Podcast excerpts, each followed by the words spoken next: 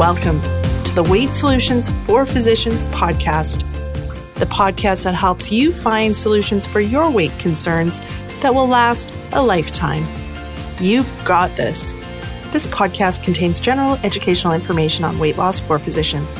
I am not providing medical advice, and listening to this podcast does not create a physician patient relationship. This podcast does not replace the need for consultation with a licensed professional, and no information should be relied upon unless you have obtained specific advice or treatment from myself or another physician. Please review the terms and conditions located at www.weightsolutionsforphysicians.ca before continuing. Welcome to episode 183 of the Weight Solutions for Physicians podcast. I'm your host, Siobhan Key. Thank you so much for joining me, guys. I have a good episode planned for you today. It continues on from episode 182. If you listen to that one, I was all fired up after being at a coaching conference and thinking about all the different ways we hold ourselves back in life and also in our weight loss. What I'm going to talk to you about today is some simple things, some like one line sentences that our brains use to hold us back in our weight loss, in our fitness, in our eating, so many different things. And I was thinking about this today in that I think recognizing these one line sentences and learning to question them has been one of probably the most powerful things that's helped me lose weight and keep it off. It's that ability to not buy things, statements that your brain makes as fact. Uh, so we're going to talk about some really common ones today, but I want to continue on from what I was talking about in the last episode because I'm still fired up. I still have a lot of ideas and thoughts about how I can make all of this, this podcast, my coaching programs even better for you. I've been contemplating changing the name of my program, which is currently at the time of recording Stress Eating SOS, to something different. Because here's the thing the name Stress Eating SOS came out when we were at the very beginning of the pandemic. I've been running Stress Eating SOS for two years now. So it was May of 2020 when I first created it.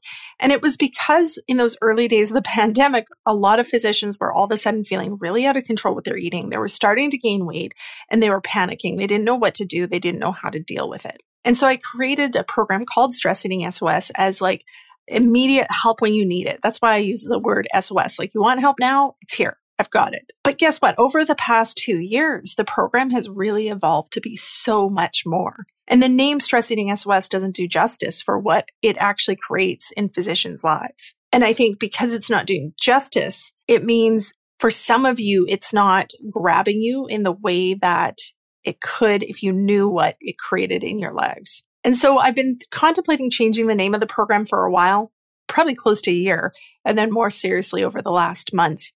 And what I want to share with you is the name will be different when it reopens for registration. So the next time it's open for you to join, it's going to have a different name. And it's also going to, there's going to be a few other differences. It's going to be the same amazing program, but with a slightly different focus. So we started as a focus on like, let's just learn how to feel in control around food. That's fantastic. I can do that. I can help you with that. Do it all day long. I can help you lose weight. That's the second focus that people often come for. And again, no problem. We can do that. But here's the thing I think we set our bars too low as physicians. We set our bar down where, like, okay, if only I could lose weight, if only I could feel in control around food. I don't think that's enough. I think we've worked too hard in our lives to be like, oh, if only I could lose weight. I think we say, I want to lose weight or feel in control around food or love my body more. And I want to freaking love my life. I want to have a fantastic life. So many of us, we work so hard to become physicians. We anticipate becoming moms. And then once we're there, we look around ourselves and we're like, is this it? Really? Nothing else? and if you're there, that's totally fine. It's totally normal. What I want to tell you is more is possible. It doesn't have to be that you look around going, is this it? This is what I worked so hard for. And you can do that. You can create more. You can thrive in the life that you worked so hard to create. You can thrive while losing weight. So no longer are we setting the bar of like, let's just try and lose weight. Let's do what it takes because we've all spent our lives doing that. Let's just do what it takes to lose weight. Nah, not good enough for you. What we're doing now is we're saying, yeah, I want to lose weight, or yeah, I want to eat healthy and respect my body and make sure I don't get chronic health conditions, or I want to manage any health conditions I have by feeling in control.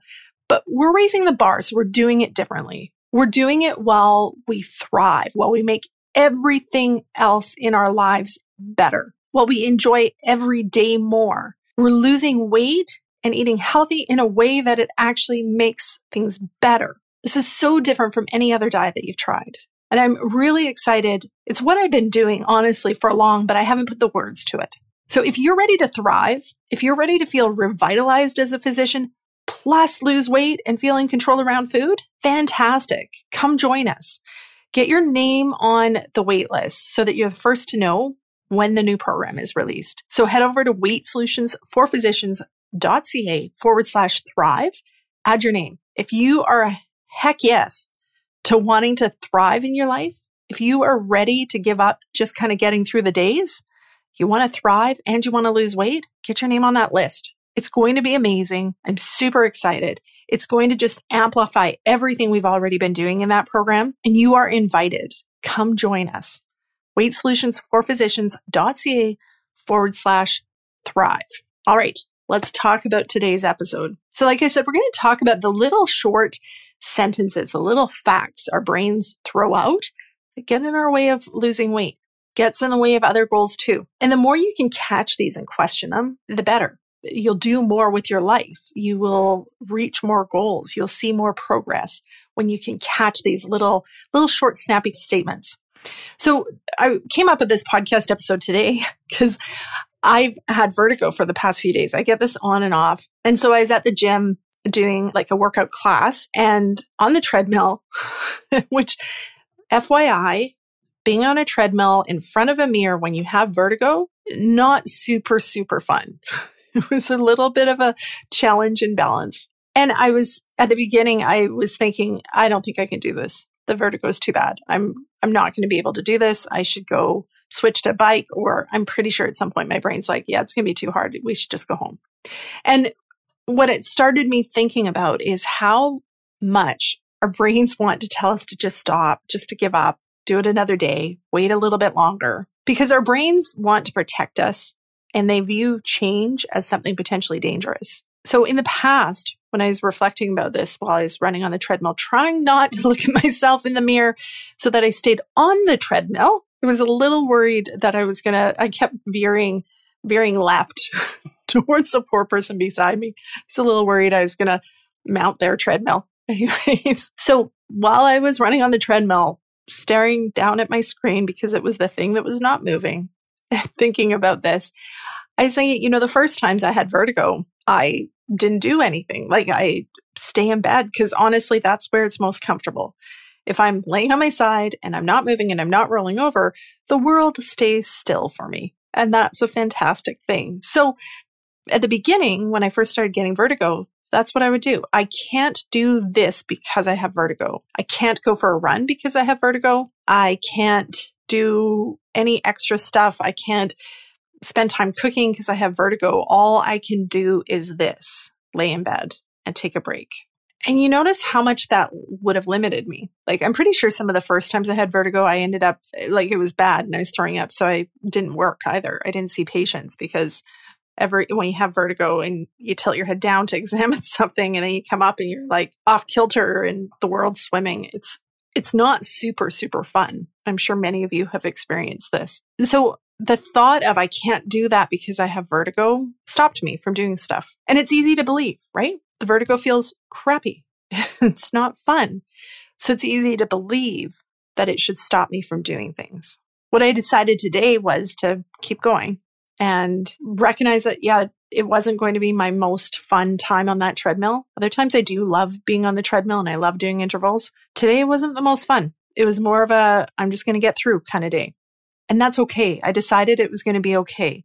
It's going to be okay if I wasn't pushing myself to quite the same level.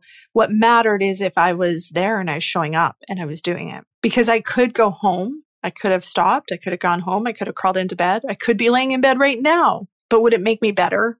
No, I'd still, I'd be laying in bed and I'd still have vertigo when I got up. So if the circumstance isn't going to change, should we let it change what we do? Should we let it be a barrier to ourselves? And what I decided and what I've been deciding the last few times I've had the vertigo come is I just have to keep going with vertigo. It just becomes some days where life is a little more dizzy, a little more off kilter, a little more like, whoa feeling. And that's okay. I can still do what I need to do, even when I don't feel my best. Other places that this shows up and other examples I was thinking about while I was running on that treadmill, trying not to look in the mirror, is things like weather.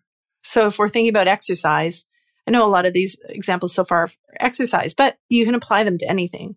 If we're thinking about exercise, weather can be a, one of those things where our brains are like, oh, it doesn't look outside. No, it doesn't look so nice out. It's rainy. It's cold. There's fresh snow. It's going to be icy. It's too hot. There's all different ways our brain can be like, yeah, no, too hot, too cold, too icy, too snowy. And we can believe that. And I can tell you for myself, for a lot of years with my exercise and running, I was trying to run consistently, absolutely. But I believed those thoughts that my brain offered. And guess what? When you live in Northern Canada, there's not a lot of perfect running days. So a lot of the days where I was going to get up early and run, I the alarm would go off and I'd be like, "Uh, not quite the right weather. I'll do it tomorrow. I'll wait for a better day." I reached a point where I realized there weren't better days. A lot of the days aren't perfect. And so I wasn't being consistent and able to reach the goals that I wanted for myself because I was believing those little thoughts of it's not quite good enough to proceed. That there was a barrier of the weather between me and doing the action that would get me to my goals. There was a barrier sometimes of tired. Uh, I just don't feel good. And so I, I wouldn't run. I wouldn't go for my exercise, even though if you'd ask me logically, I would tell you I would feel better after I exercised. I would feel better after a run. Always, 100%. There's no such thing as a bad run. It always makes me feel better. Even the one today on the treadmill that I felt car sick when I finished that workout, I still ultimately feel better today than if I hadn't done it. I would buy those little thoughts in my mind that sounded like just stating the facts of the world. And they would become barriers to proceeding with the actions I knew would help get me to my goal. And I want you to think for yourself. I've given you two examples so far. Where is this showing up for you? What are the short little statements that you are believing when your brain offers them that then become barriers to you taking the action you need to do to reach your goals? Here's the secret. None of them are fact. These statements sound factual. They sound like stating the news, but they are not fact. They are optional. Whether or not we believe them when our brain offers them is optional. And man, when you start questioning these and you start deciding that you don't always believe these when your brain offers them, the world opens up on the way to your goals. Let's talk about some other ones that are more weight loss focused or food focused. Here's a fantastic one. I'm going to use examples. They're from my life, but honestly, I've worked with a lot of physicians where these show up in their lives too. But I can't live without bread. I love bread and I can't imagine not eating it. That's a statement my brain has offered me a lot. It doesn't anymore. But definitely when I first started eating low carb, it totally offered that all day long. and I was like, I can't eat bread. I'm not supposed to be eating bread. My brain was like, mm, I can't live without bread. I'm not sure what we're going to do if we're not eating bread. And when I was believing that, that I couldn't live without bread, that bread was so tempting, there was no way I would be able to live a life where I just don't really eat it. When I was believing that, guess what? Kept eating bread. I was so tempted by it every time I'd see it or go to a restaurant and they'd bring warm bread to the table, incredibly tempted because of that short little sentence in my brain that I thought was fact. And it turned out it was optional. So what do I think now? And what did I transition that to? Again, at some point in my journey, I realized believing this about bread isn't going to help me. If I truly, at my heart of hearts, know that lower carb eating is what works for my body, that I believe in the science behind it, I can't also then hold a belief that I'm somebody who can't live without bread. It's not supporting what I truly believe is going to work for me. So I had to change it to be I'm somebody that just isn't that interested in bread. And guess what? That works really well. Changing that identity from being somebody who can't resist bread and is trying not to eat it. How many of you guys raise your hand for that? Of like, oh, I, I'm just trying not to eat that stuff. Guess what? It doesn't work. You end up eating it. If you're trying not to eat something, you'll be, you'll end up eating it. Shifting the identity to a different thought, different short sentence of, I'm somebody that just isn't that interested in bread. Or another one I use is, I only eat really good bread because I do still eat it sometimes, but it's like at a really nice restaurant where it's like super crusty and chewy and like has really good butter with it. Then I will eat some bread. But the average bread that I get exposed to in my life, not that interested. And what changed is not that I got a bunch more willpower or that I work hard on not eating bread because I don't at all. What changed is changing that one little sentence, recognizing that the sentence of, I'm never going to be able to control myself around bread. I can't live without bread, that it was optional, deciding I didn't actually have to believe it. I could go through my life, be exposed to bread, and decide that I was totally fine with that. Again, just take a moment to think where is this showing up for you in your life? What foods do you have a similar thought about? What would it be like if you move forward thinking, I'm just not actually bothered by that food? I'm totally fine making a choice to not eat it, even if somebody around me is eating it. What would holding on to that identity, taking that identity on, be like for you? How would it change you making your food choices? It'd have a big impact on it. Other examples of this would be it's going to be too hard to. So, in that sentence with about almost anything with regards to weight loss. But let's talk about vacation because a lot of vacations are coming up. And this has been coming up in my coaching program. But what do I do with vacation? So, often you might have a thought going into vacation if it's going to be too hard to stick to my plan. I often have those thoughts. I even recorded an episode back last summer about being on summer vacation and noticing that that thought was coming up and then deciding to approach it totally differently. So you might have a thought, it's going to be too hard to stick to my healthy eating on vacation. What's going to happen with that thought? If we believe that one sentence and if we view it as fact, and by the way, when your brain offers these as fact, it often will give you evidence of like, because look, look at all these vacations you've had where you have not stuck to your plan. Check it out. Here's the evidence why you're not going to be able to do it this time. But guess what? Just because of what happened in the past doesn't mean that's how it's going to happen in the future. The reason why it keeps happening is because we believe the short sentences in our brains. We view them as fact we forget that they're optional or nobody ever told us that they were optional. So if you believe that I'm not going to be able to stick to my plan when I go on vacation, what will happen from that thought is you're going to go on vacation and you're not going to stick to your plan. Shifting your identity to and shifting the thought to I can go on vacation, enjoy some food, but generally eat healthy. That might be one version you want to try on. Can you can make these whatever you want them to be, but the big piece of today's topic that I want you to walk away with is that you get to decide the default answers your brain comes up with, even when they have a whole bunch of evidence behind them, even when you can look back and show yourself all the times that statement was true, they're optional. You do not have to carry them with you forward. And here's the thing I don't think you should carry a lot of these forward because they create struggle in your weight loss. They create that dichotomy of where you're working hard to change your eating and yet you keep going back to old habits. It's not that you are lacking something. It's that you're believing these short statements of your mind. You're viewing them as fact rather than optional. So what I'd encourage you to do today, your takeaway homework is to notice all the places this shows up for you. And man, it shows up in a lot of places. Once you start noticing it, it's going to be showing up in places related to your food, related to your weight, related to exercise, all the examples I've shown you, but you're also going to see it in work, in parenting, in relationships, all the places your brain just states a really finite fact about you, about your abilities, about what you can and can't do. Question them all. Don't believe anything your brain has to say about you unless you like it.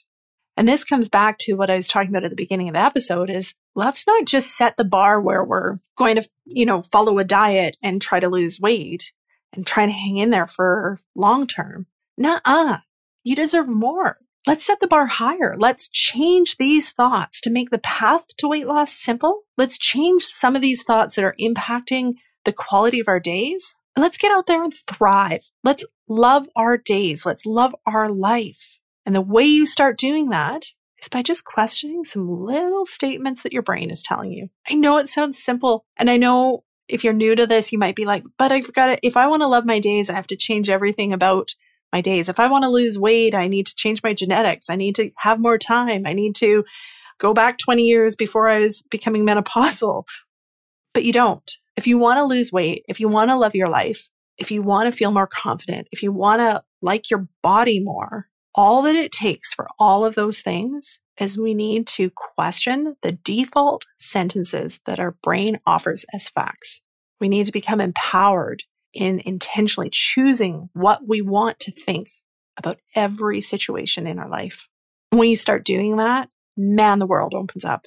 So much is possible. I love it. And it's so exciting for me to think of what's possible for you. And like I said, if you're all in and you're like, yes, I want to lose weight and I want to thrive. I want to have an amazing life while I do it. It's not either or. We're doing it all. Come with us. Come join the wait list, weightsolutions4physicians.ca forward slash thrive. So you are the first to know when the new program opens. And guess what? You're going to be offered probably a founding members deal. So something exciting for being the first group into the new program. So get your name on that list. Let's get going. Let's create amazing lives while we feel in control with our eating, while we lose weight, and while everything else gets better. We'll talk to you later. Have a great day. Bye.